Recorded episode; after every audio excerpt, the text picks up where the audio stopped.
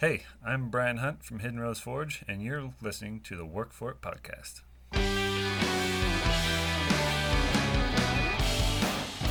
Yeah, we're back at it again with Brian Hunt. First time on the podcast. Brian, how you doing?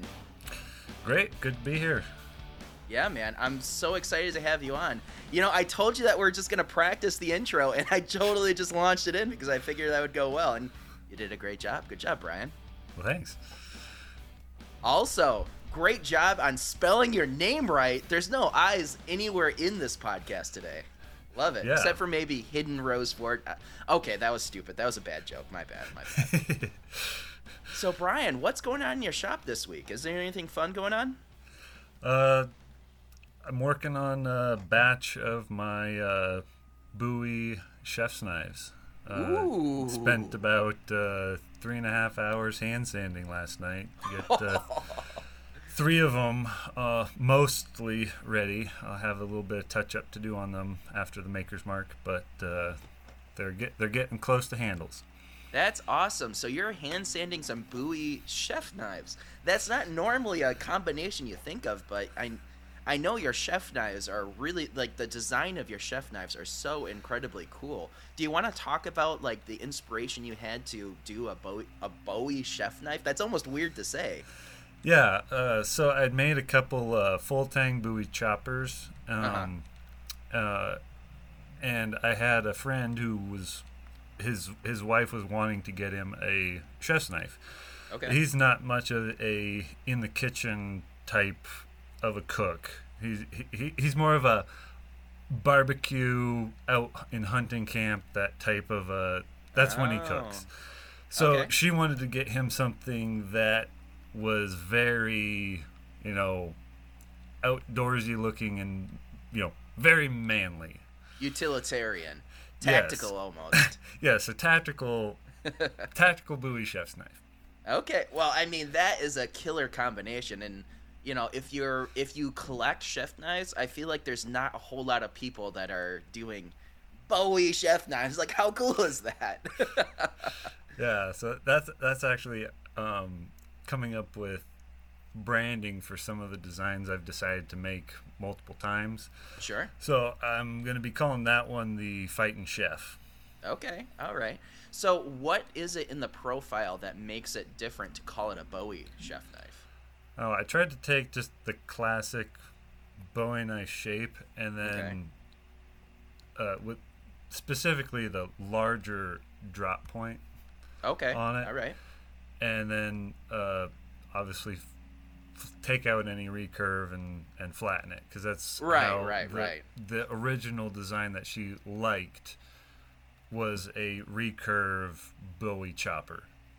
So if you're looking at it from an edge geometry state of mind, you know, it's more like it's going to cut like a French chef knife or a Western chef knife, but the spine of it just gives it that little bit of cool factor that, you know, puts you above the rest. This is definitely something unique. I haven't really seen anything like it. Yeah, very cool. So is this the first one that you're making, or have you made this design before? I've actually made that knife for now close to a little over a year. Okay. I made the first one probably June of 2021. Great. And how, like, it seems like this is something that, you know, you made and you fell in love with it. So, you know, did you get good feedback from the person you made it for first? Yeah, well, they loved it, and they liked the fact that it was more out there as far as, like, the shape of it, and sure. Like, also, it had, like, a larger, like, not quite a chopper-sized handle, but closer to that than what a lot of my French style or my Japanese style chef's knife handle has. So it's more of a, it looks like it was a chopper, but if you look at it just from the edge, just in a profile picture of it. Mm-hmm. But then I've, you know, obviously brought the, it's not fat, like keep your hand locked in like a like a chopper would be. So I took some of the hook at the end of the knife, end of the handle out so that you could more easily move your hand up for a pinch grip and just make it more able to be utilized as an actual chef's knife, not just a gimmick. See, that's the difference between, because there's so many people out there that are doing gimmicks. They're doing, I could come up with something off the top of my head, but there's so many people that are doing these crazy things that just really, it's just something that is a wow factor, a head turner, and not something that would be comfortable to use every single day. So it's awesome to me that you are going above and beyond, and yes, you are making a head turning knife in profile, but you're also making it so that it's actually usable. I feel like that's key. Yeah, and actually, when you talk about gimmicky knives, that's actually part of why I designed it, because when I first started making, a lot of my friends had been seeing the ads for the Serbian chef's knives. Oh, God. And exactly, that's chef. my reaction as well. Sure. And when I first started, I couldn't make one because I had a tiny forge that I made and was using MAP gas torches for my heat treat.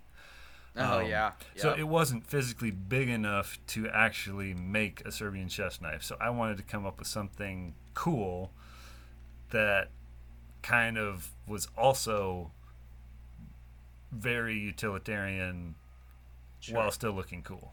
Sure. So you talked about, back in the day when you were working out of a MAP gas torch, Well, tell us all about the getting into knife. What was it that got you into knife making so that you could?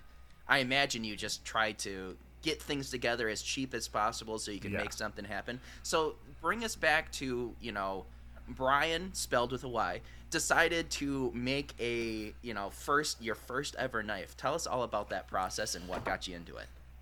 So obviously, a lot of people now, they started with Forge and Fire. Yep, for sure. As kind of a bit of an inspiration, and I'd always been making things growing up, whether it was wood turning or some small woodworking projects, things like that. And I was looking for a new hobby because we had just recently had a kid. And my wife's, obviously that changed my wife's lifestyle a lot, having kids around. So like before, we would just sit on the couch, watch something, and just hang out, play video games, whatever. Sure. And adding a child to that, my wife couldn't do what she normally did. She loves to cross stitch, and having kids, she couldn't really do that anymore because it takes a lot of focus. Because you're counting tiny stitches and things like that. So she when really you have little ones running around all the time, you get, 28, 29. Oh, yeah, go ahead and put that over there. Shit. Exactly.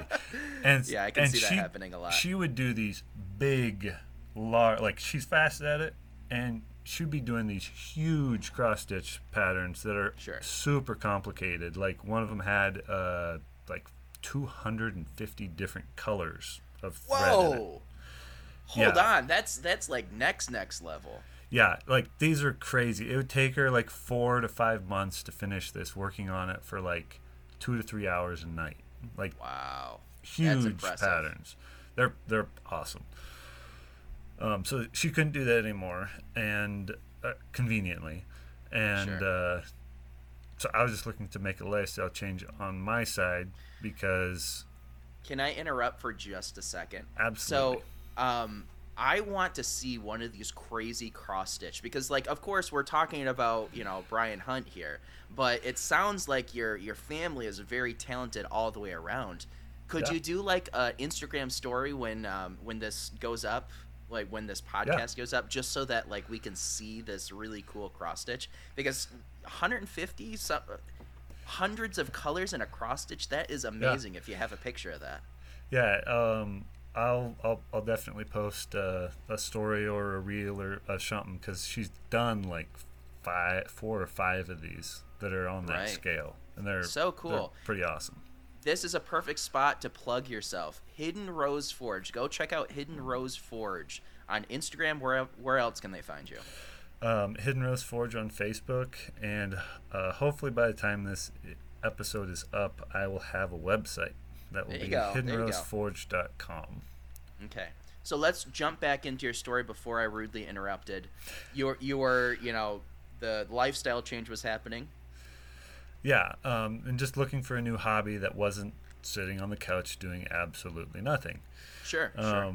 And having watched Forge and Fire and seeing the home builds and the amount of equipment that was in a lot of these shops, and seeing how, like, there were several winters, at least in the season I was watching, where they were working on, like, a 2x40 or a 4x36 inch belt grinder, and looking into the pricing of that stuff and realizing I could get into this for very little, comparatively speaking, to see if I wanted to do it. Sure. And also, I've always been a knife collector, and I actually made—I don't know exactly where it is, but I made a Buck Vanguard knife out of oak. That is almost a. When I was 12, and it is almost a perfect replica of the Buck Vanguard knife. And that's so cool. It is actually sharp enough I cut myself on it. Wow, that's impressive. That's super impressive for sure. So you are getting together. What grinder were you on? Tell us about the forge you had to build with the MAP gas torches. So I ended up getting a 1x30 Harbor Freight Special. I was there, right there with you. I still have that thing kicking around just for old time's sake.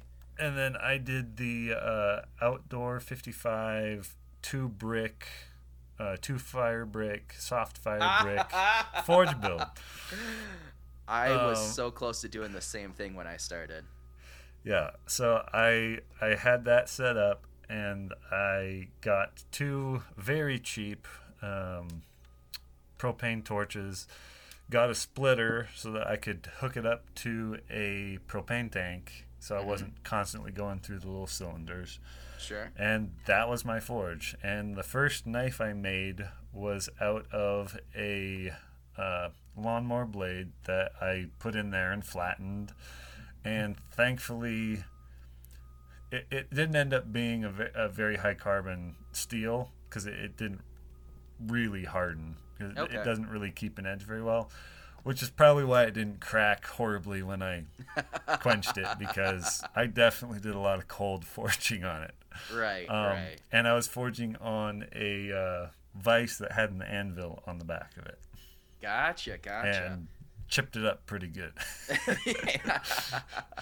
Man, yeah, I was right there with you. I'm really impressed that you forged your first knife. That's far and above most, at least me. Forge would be a bit of a stretch. Because basically I flattened it and lengthened the blade drew it out. This took me like 3 hours to draw it out like 2 inches. Hey man, it's still heat and pressure. That's forging. That's the basis of it. I would call it a forged knife. So yeah, that was my first knife, and my wife still uses it. She uses it as a garden knife to harvest stuff from our garden and things like that, because it's a knife that has an edge, and it's super easy to put an edge on it because it's soft. Right. Where she doesn't have to worry about ruining it because it's not a great knife, and doesn't have to worry about messing around, going in the dirt with it and hitting rocks and stuff. I am envisioning your wife out there gardening and using it as a trowel instead of as a knife. You know? I think just funny. Maybe the only time she'd ever use it like that is harvesting radishes, but okay, all right. That might be a stretch too. Sure. So you touched upon shortly, you talked about in your childhood doing wood turning and woodworking. What was that? I imagine was one of those wood projects the thing that turned on your maker switch that got you into making in general? No, well, not necessarily even just that. It was that that time turning was time I spent with my dad in his shop. Oh, okay. He is a very well-known general contractor up in the Fairbanks area of Alaska. Okay. He was never part of a guild or what's the word I'm looking for? It's slipping my mind. Is there some sort of like a society or I don't know. But like a union, there we go. Union, there it is. That's the word. Don't you hate it when you're on the mic and all of a sudden your brain goes blank? Absolutely. I've never experienced that before. Yeah. So he was never part of a union, so there wasn't really a classification, but you would classify him as a master carpenter. The house that they had up in Alaska before they moved out of the state, he built all the trim, all the cabinets. There is close to a mile of trim in that house. Wow. Like, that's impressive. And he built all of it, handmade all the cabinets. It's a crazy, crazy cool house with all the custom trim. I'm hyping up your Instagram stories as soon as this comes out, but right next to your wife's really cool, cross stitch, if you have pictures of some of your dad's work too, man, wouldn't it be cool to do like a little family, absolutely slideshow? So yeah, that's again, go to Hidden Rose Forge. We got to shout this guy out again. Head on over and check him out. So yeah, that's actually something that is going to jumpstart my shop space.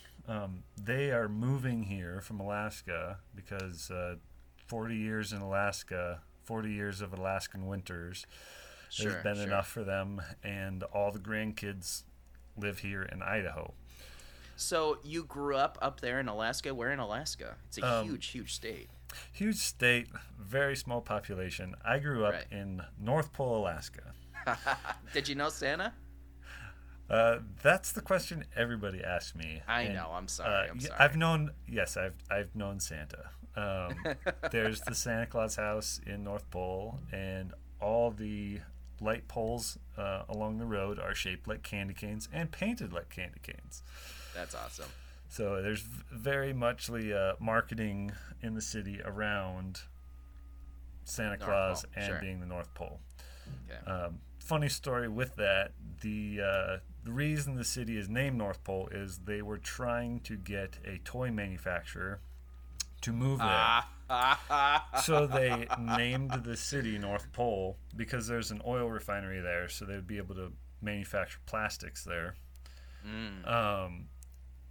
And that didn't work, but we are now saddled with the name of North Pole, Alaska.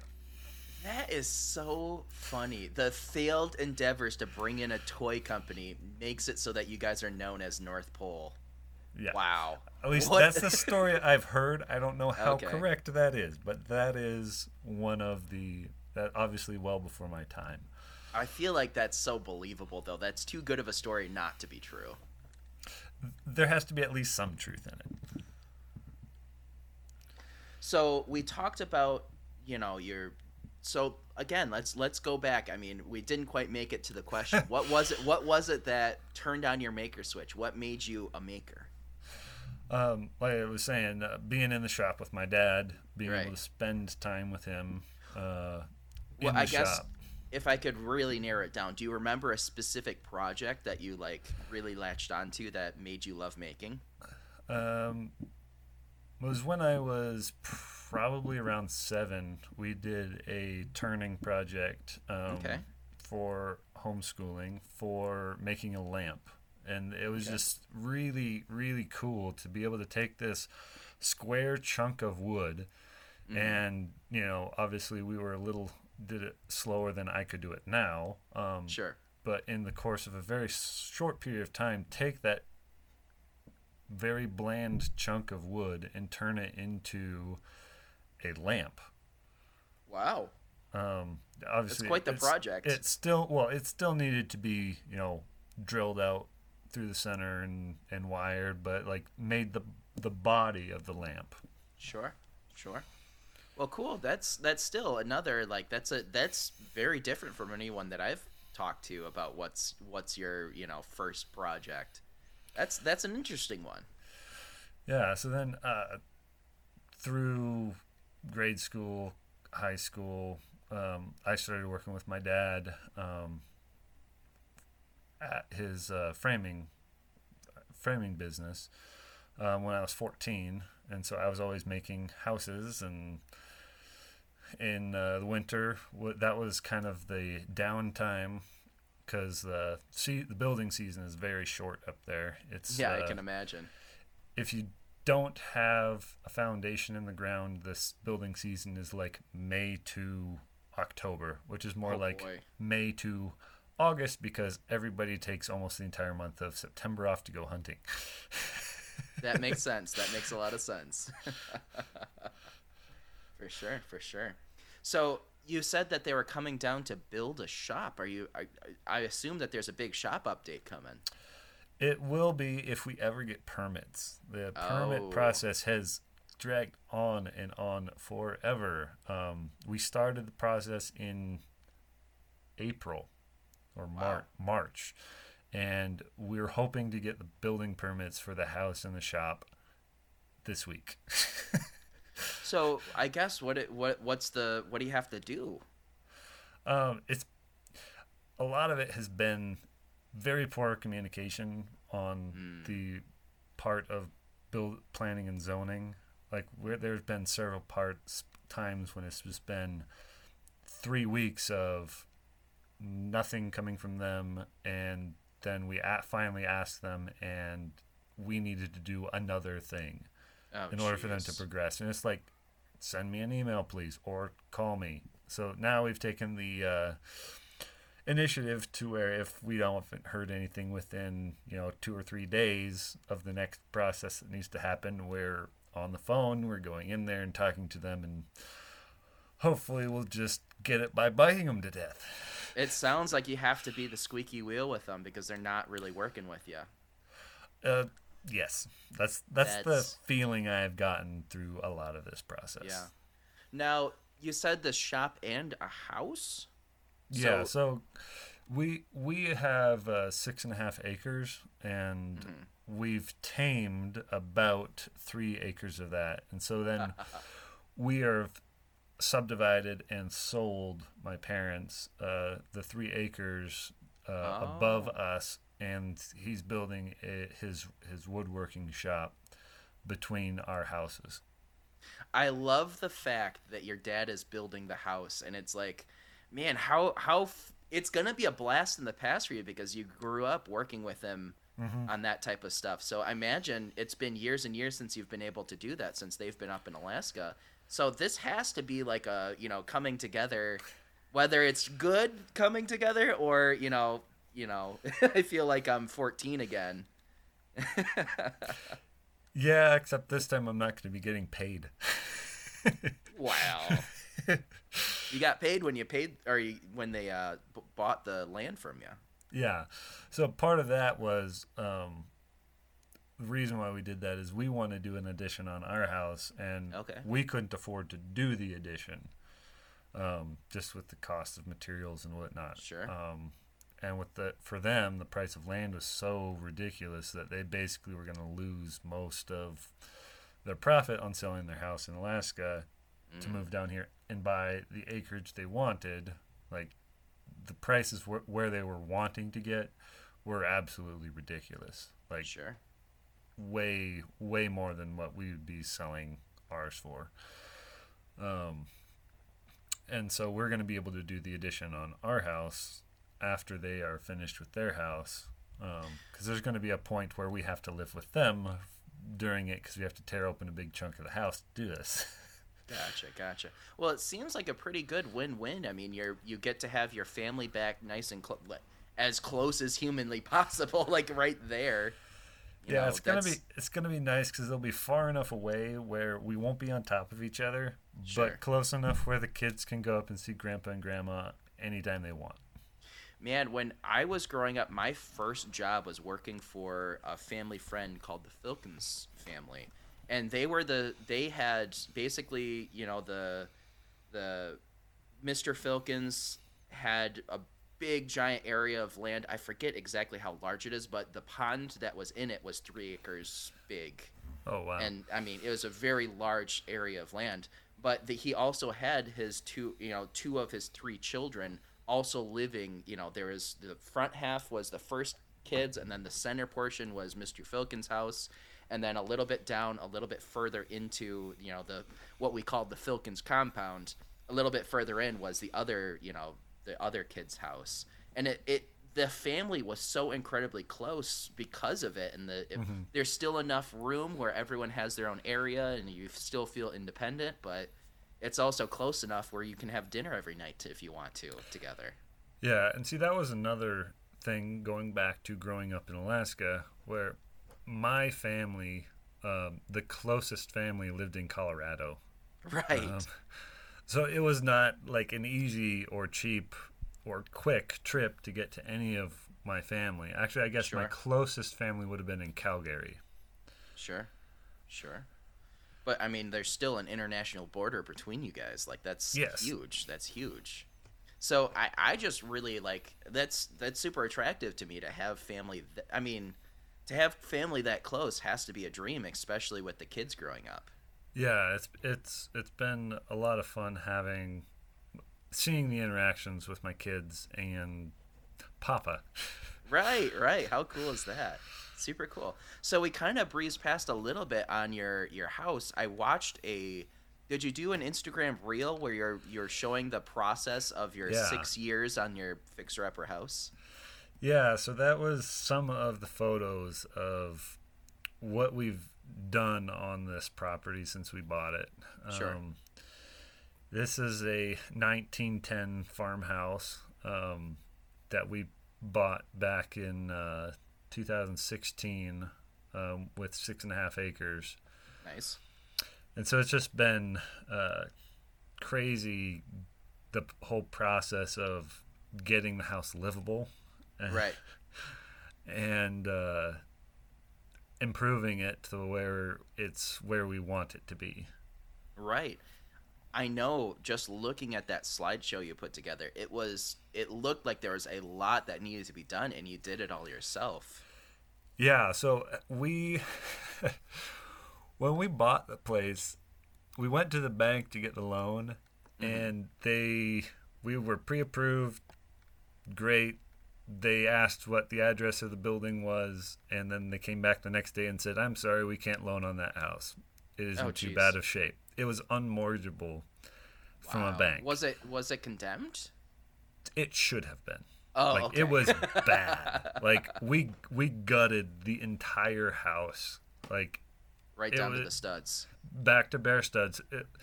It was very sturdy, framing wise, but we did have to put in about 6 beams under the house to support the floor properly. Wow. So that was a very fun process, and one section of the floor actually had to be raised up 6 inches. What for? Those beams to get in there? To get it to almost level. Whoa! That's 6 inches out of level? Yes, and then we had to... Oh, my God! Yeah, so it was quite... There was a brick fireplace that was sitting on top of that was too far away from a beam, which is why we ended up putting a beam there. Right. So it had made the floor sink almost 6 inches right there where the fireplace was. So whoever put in that brick fireplace didn't support it with anything. The supports were there. They just never put a post underneath the support to actually properly support it. So it was nowhere near code, even remotely. No. Well, back then, I'm sure they didn't really have codes. So it was built in 1910 and moved to its current place in the 50s. Oh, my God. So not only was it built a long time ago, it was moved. It was moved. I'm just imagining this poor house, you know, this house that's not really built up to code, super, I mean, no offense to your house, you've done a lot of work and it looks fantastic, but janky, like just in its construction before you got to work on it. And then imagine moving that thing. So oh my gosh, so many things could have gone wrong. Janky doesn't even really cover it. Okay. When the guy who originally put it here, he put it on the neighbor's property. Oh my God. So through this whole process of subdividing, we had to have our neighbor re-deed us about 15 feet of their property so that the house would be far enough off the property line for it to comply with the regulations. Oh, I wonder. I'm sure that conversation was a real nice one because he has you bent over a barrel. Thankfully, we have awesome neighbors, and it was basically just a formality of this needs to be done. Like, man, that man could have screwed you so bad, though. But there was already a fence there where the property line needed to be moved to. Okay. So it wasn't like they actually felt like they lost property, and we have awesome neighbors. Right. So they made the whole process about as easy as you could possibly imagine it being. Nice. But also, when he moved it here, it was moved under a permit for a garden shed.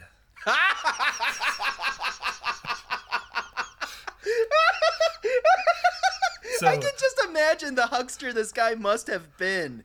Oh, permitted as a garden shed to move it. To hear the stories of this guy, he would have been an absolute nightmare to deal with. Because, like, our neighbor above us, their house, he moved that house as well, and he came in at night and cut the neighbor who lives on the other side of us, cut down his fence so he could move the house onto that property without asking, and then didn't fix it. Oh my! This guy was a piece of work, and thankfully, he was. It moved on a long time before we got involved with this. But yeah, it was to hear the stories of this were quite interesting to hear the history of it. I just want to hear like a story from that guy because you can just imagine the 50s era huckster trying to skirt the rules, trying to make things happen without anybody finding out. I know that man has a crazy life story. Yeah, and a life story of nobody liking him. Right. And that's another key point of it. Over. Oh my goodness, that is hilarious. So you had to put in so much work to even just level it out, put supports in there. What else? Is there any other big projects that you had to do to? I can see the smile on your face on the video call. Tell us all about it. What do you think? So, on my day job, I'm an electrical design engineer. And this house had knob and tube wiring. Okay. So not the best for fire safety-wise. Sure. And then when we got under the house to level it, we found just Romex wires wire netted together with the free ground just sitting under the house. Well, here's the thing. It's a garden shed, so of course it's wired with subpar. So it was one of those things where, like, as soon as possible, we wired up a couple outlets off of new circuits that were actually done to code and tore so we could work, and then tore all the wiring out of the house. Like, wow. That was actually, after we got the walls opened up, that was, like, the first thing we did. Right. And then we had to cut out all of the waste plumbing system as well. Because let me guess, none of it was not lead pipes, but almost as bad. Well, okay, almost as bad as far as what the code compliance goes it. But like not having a proper P trap and like to where sewer gases were coming up in the laundry room. Oh, jeez. A vent coming up right outside the kitchen window, just straight through the wall. Like I said, this house was janky like crazy. Like, oh my goodness! But we could see the potential in it, and we got an absolutely great deal on it. Like, sure. And so we gutted the house, took all the lath and plaster out. We had a dumpster for all the junk we took out of it, and I think I might have the number wrong, but I think we ended up taking out something like 10 tons of junk out of this house. What? Or wow. It ended up in the dumpster because it was billed per weight. So it was at least 10 tons of stuff. Obviously the plaster, which is probably asbestos plaster. Right. Hope you're taking all the proper precautions on that one. Well, we all wore the respirators and the bunny suits when we were doing most of the cleanup. But yeah, it was quite the ordeal. And then this house was rented for a while too. What? Oh, sorry, not like right before you bought it. No, but like about 20 years before we bought it, there were renters in this house, and apparently they had a lot of animals, and they had carpeted over these hardwood floors. So there was this gorgeous hardwood floors, and then we started pulling up the carpet. We're like, oh man, we could just refinish this, and we won't have to pay anything for getting a nice floor. Okay. And as we were pulling up the carpet, in a lot of the corners, there was urine stains down into, and so we tore up a section of the floor that had these stains, and it was down to like almost the subfloor. So we were like, it's going to be way too much work to fix this and then upkeep it. So we ended up having to tear out an entire hardwood floor out of the entire downstairs of the house, which is a bit of a bummer, but we ended up putting in the ceramic wood look tile, so it looks like a nice hardwood floor. Right. Except there's no maintenance on it. Right. That's got to be nice for sure. Which is very nice for my wife. Yeah, for sure. So I know you're still working on it, and it's livable. You guys are living there. Mm-hmm. What is the next big project? What's the next thing you have to tackle on this thing? So we had started redoing the siding, but we've gotten to a point where we've always wanted to do the addition, and we're planning ahead for it. Mm-hmm. So we stopped the siding. We did the sides that were the absolute worst, like where there's like no paint on it and the siding was starting to rot off the house. So we replaced all that. And now the next step is going to be we're going to be adding a 3-car garage with living space above it. So we'll have master suite, home office, big living room, and add another bedroom for the kids. So we'll have one for the girls and one for the boys. Very nice. And then that 3-car garage, I mean, mm-hmm. is that the shop you're talking about, or is that a totally different project? Okay. So that's originally what my plan was for it. Okay. So basically, it's going to be a bay for my wife, a bay for me, and then a mm-hmm. bay for all of the small farm equipment like riding mowers and weed eaters and sprayers and things like that. Sure. Rototiller for the garden, just so that we're not just stuffing it in a place that has space, and then we have to take everything out to get to one thing. Sure. Type of thing. So we'll have that utility bay for parking 4-wheelers and mowers, all and that type of stuff. So let's talk about this shop that you're gonna build. That's gotta be an so many people are like me working in what I have and trying to make mm-hmm. it work. Well, now you are able to build your own shop, set it up the way that you want it, and design it. Tell us all about your design going into this ultimate perfect shop for Hidden Rose Forge.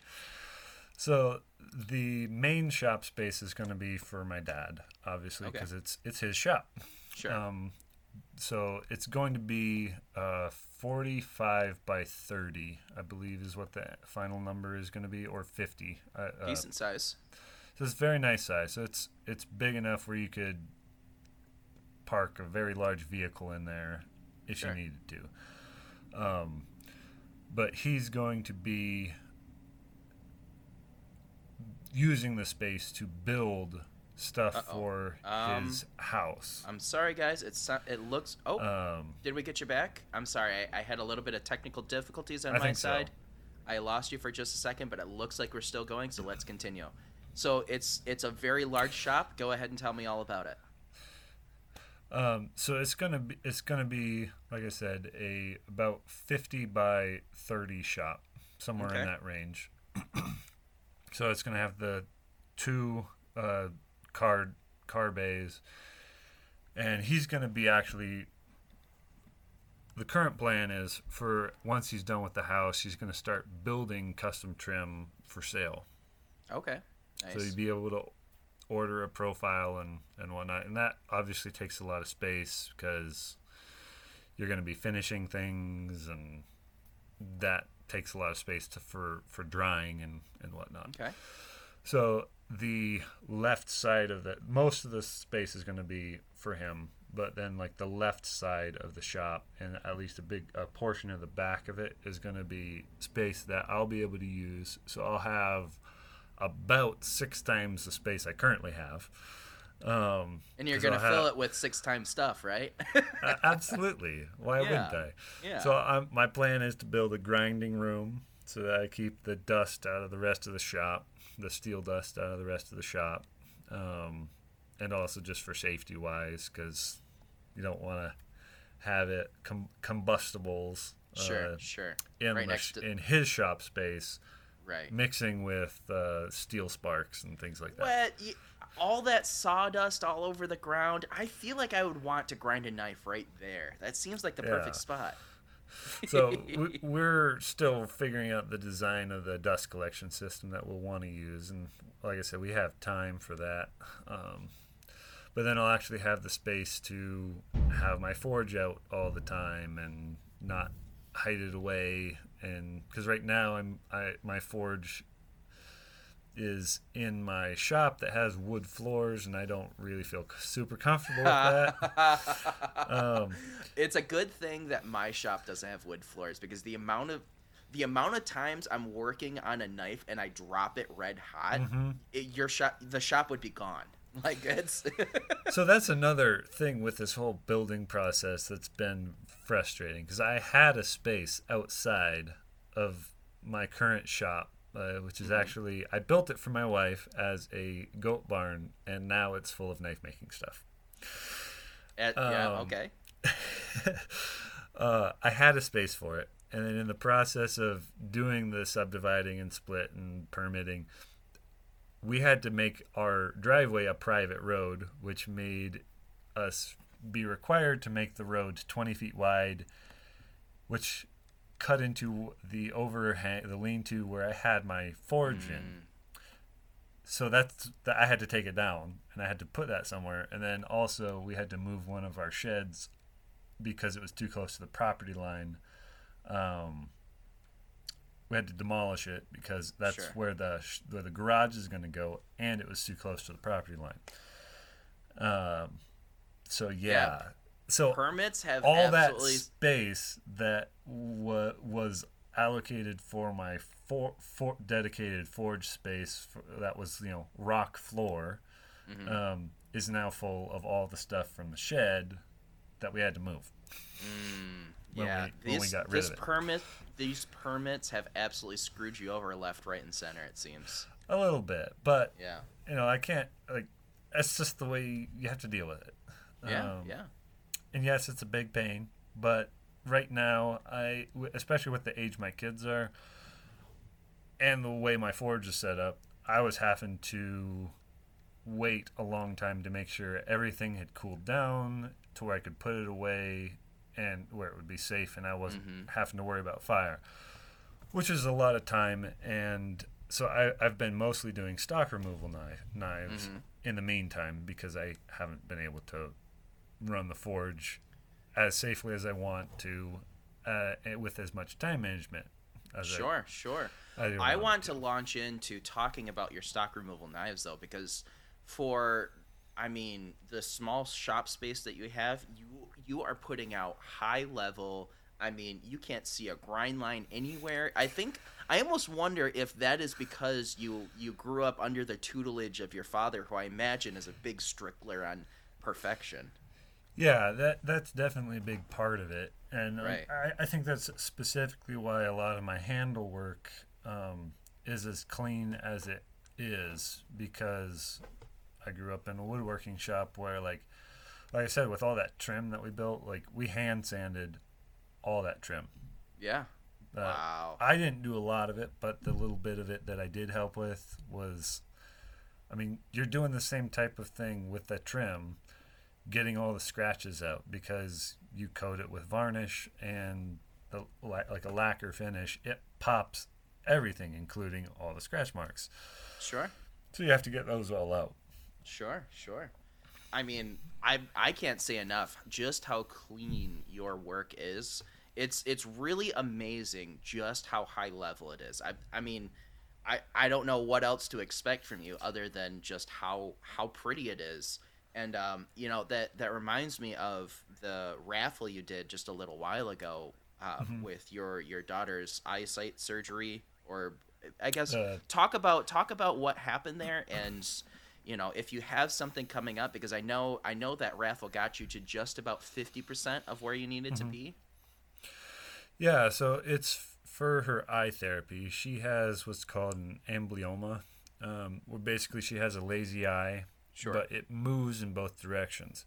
As it moved in one direction, there's a surgery they can do that has a chance to fix it, where they basically come in and score the muscle that's over-tightened to where she doesn't have to work as hard to keep her eyes straight. Okay. But because of how hers is, it moves in both directions. So a surgery at this point would do absolutely nothing. It would actually make it worse. And that's one of the frustrating things about the whole thing is the insurance, medical insurance, the eye therapy therapist is out of network. Of course. So, and vision insurance won't cover any of it. So there's none of the where you can fall in between both, and where one will cover some and the other will cover. So like a lot of time with stuff like that, you can get one to cover the deductible for the other. Sure.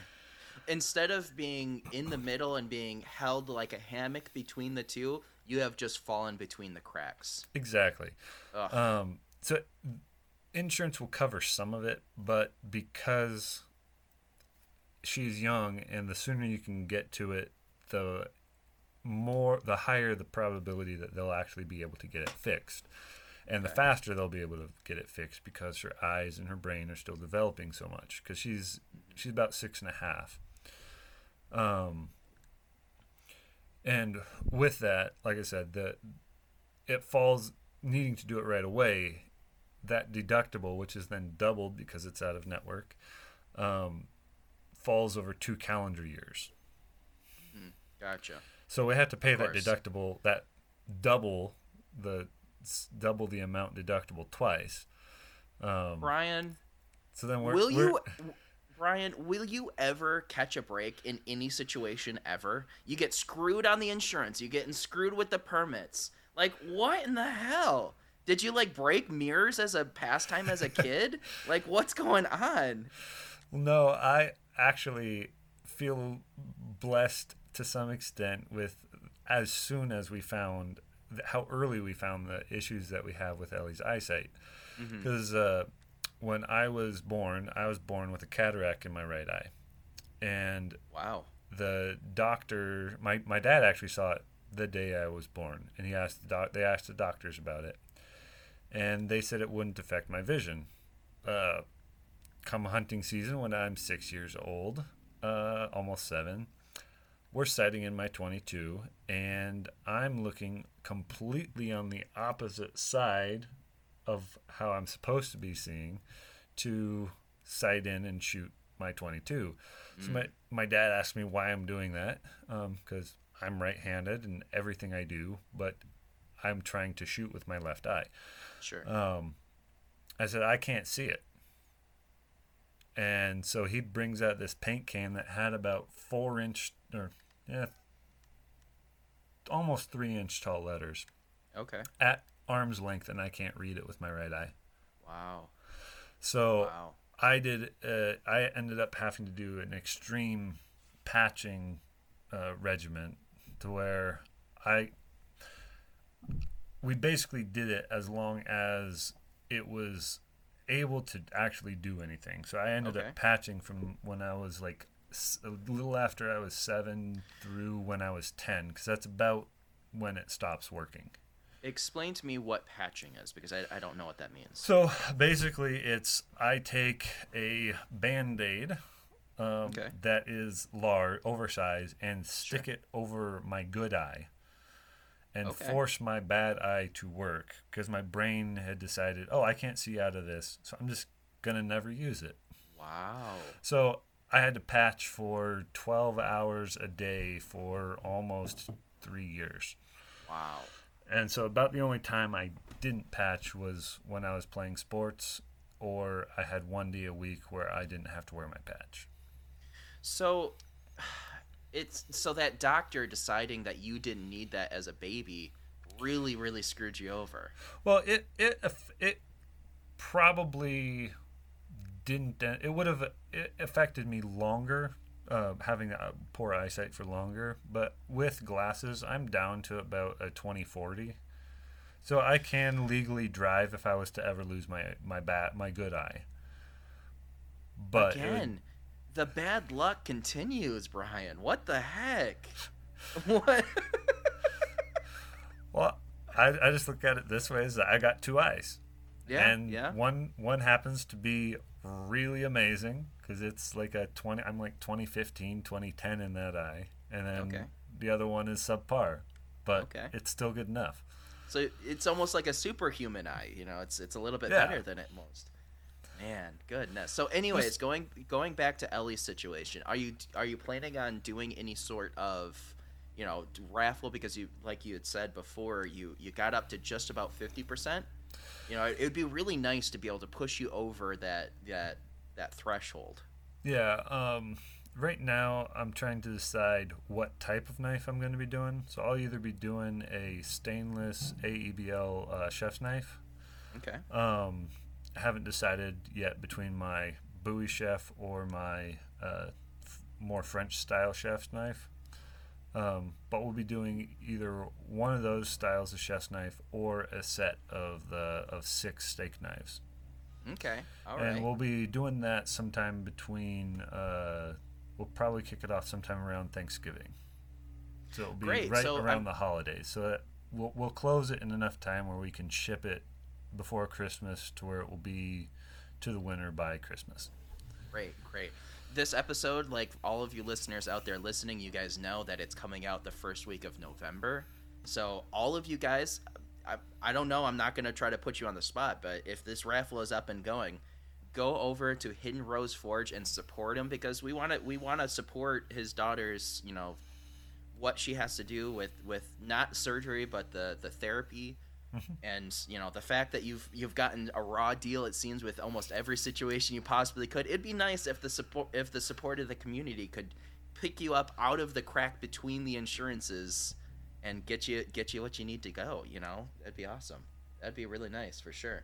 So, pivoting one more time, you just got back from Blade Show West. Yeah. How was that experience?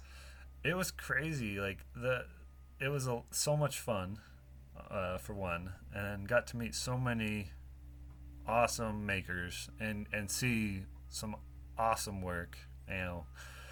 I get to see how much further I have to go in my process to get to the level of some of these top-end makers. But I think the biggest thing I had takeaway-wise was I'm a lot further along than I felt like I was. Okay, that's good.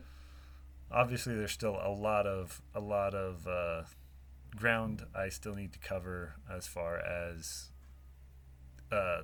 still getting better with the fit and finish and the getting things symmetrical, and that's the thing I probably struggle with the most right now, is getting my handles symmetrical. I mean, they're close, but there's still a lot of room for improvement as far as that goes. Honestly, looking at your work, I really think if you decided to start using high-end premium materials, you would be right up there. Honestly, like, looking at your fit and finish, looking at your designs, the uniqueness with your Bowie chef, and everything else that you make, I mean, I really think that you're not as far off as you think you are. And of course, as makers, our eyes are always so much more critical on our work than they are for anyone else. But yeah, absolutely. Man, it looks so good, man. It looks so good. So you went to Blade West with your family. Yes. That, I mean, I haven't been to Blade West, but being to a Blade Atlanta, I could not imagine trying to keep a nebulous, you know, especially with the little kids running around. Oh man, that's just a recipe to lose one. Well, we had a wagon. Okay. And, of course, my wife was there too, so I had another set of eyes when I got distracted looking at stuff to keep an eye on them. Sure. So that was a big help. And my kids are awesome kids. They listen really well. And when they found out that almost every single table had stickers, that got them very interested in talking with every single person, right, that they could talk to. So my daughter probably actually talked to more people than I did over the weekend, just so that she could get her stickers. Now, how many times did she start the conversation, and then you had to, you know, you were planning on, you know, there's like with Blade Show Atlanta, there's so many times where you there's just so many tables you have to kind of walk by, and then I'm sure. How many times did your kids stop and talk to somebody because they saw a pretty sticker, and then you continued the conversation?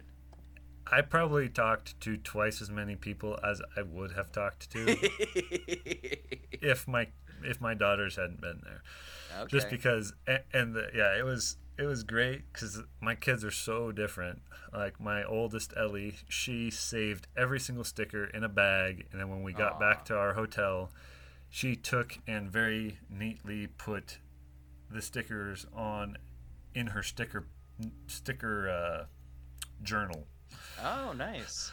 So she has like all the stickers super evenly spaced on a piece of paper, and it looks great. You know? And then my next youngest, Lucy, she took all the stickers she had and put them on the bag that she was given to put her stickers in.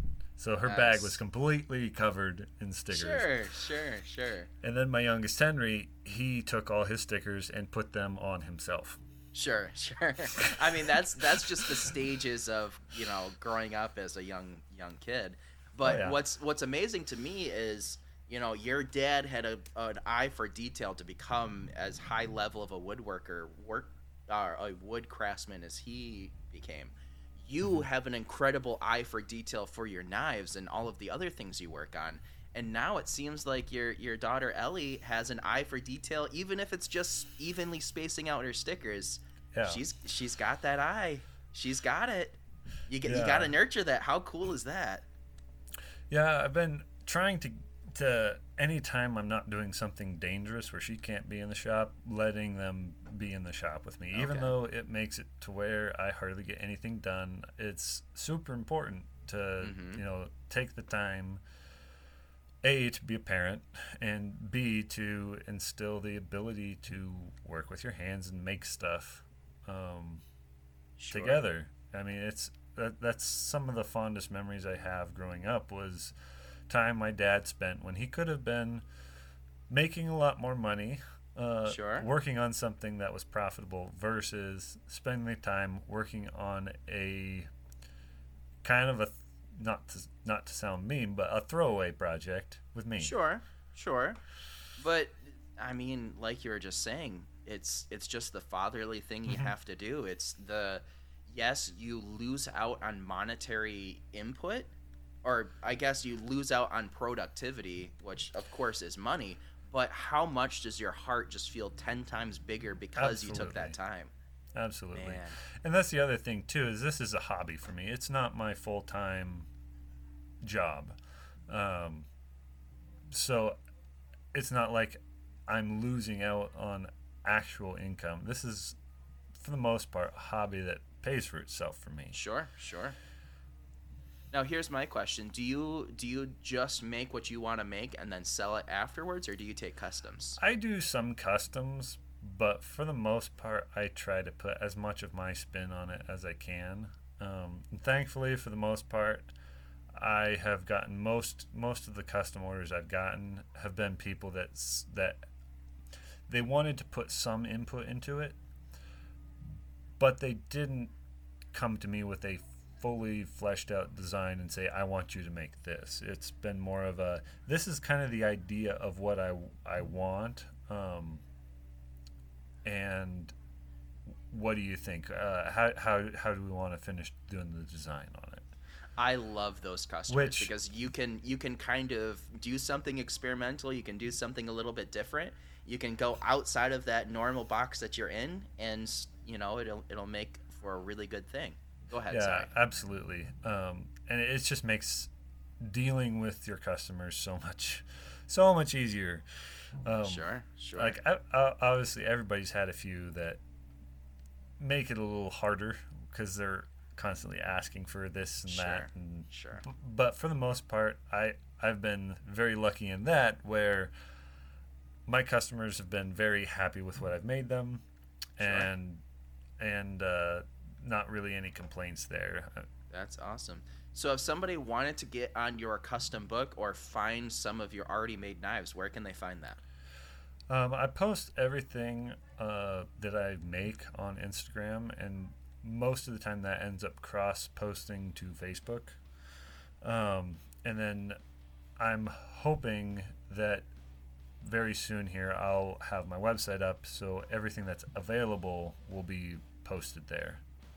Fantastic, guys. Go and check out Hidden Rose Forge, Facebook, Instagram, your website, hopefully by the time this comes up. Yeah, that will be hiddenroseforge.com.